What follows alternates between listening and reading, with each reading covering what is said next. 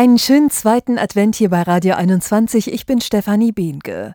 Die Wochen vor Weihnachten sind für viele Menschen ganz schön stressig. Geschenke besorgen, Weihnachtsfeiern, Hektik im Job. Und dazu kommen dann oft noch falsche Erwartungen, sagt Ursula Landfermann von der Caritas Erziehungsberatung in Fechter. Ich finde wirklich, es wird einem so viel vorgegaukelt. Also am besten rennt man fünf Wochen nur mit dem Grinsen und völlig harmonisch und alles ist super durch die Gegend. Aber so ist es ja nicht. Sie meint, wer alles perfekt machen will, das tollste Geschenk finden, die beste Leistung im Job bringen, den schönsten Adventsschmuck haben und von einem Termin zum nächsten hetzen, der hat am Ende vor allem eins, schlechte Laune. Und das gilt auch fürs Familienleben, sagt die Erziehungsberaterin. Und wenn wir uns zwischendurch mal eine Wolle kriegen, ist das auch nicht so schlimm. Wenn man da insgesamt an diese ganze Zeit ein bisschen ruhiger rangeht und die Erwartungen nicht so hochschraubt, das, glaube ich, entzerrt die ganze Geschichte schon sehr und dann kann man auch Freiräume finden. Denn Eltern und Kinder brauchen diese Freiräume. Dabei muss jeder für sich herausfinden, was ihm oder ihr gut tut, sagt Landfermann.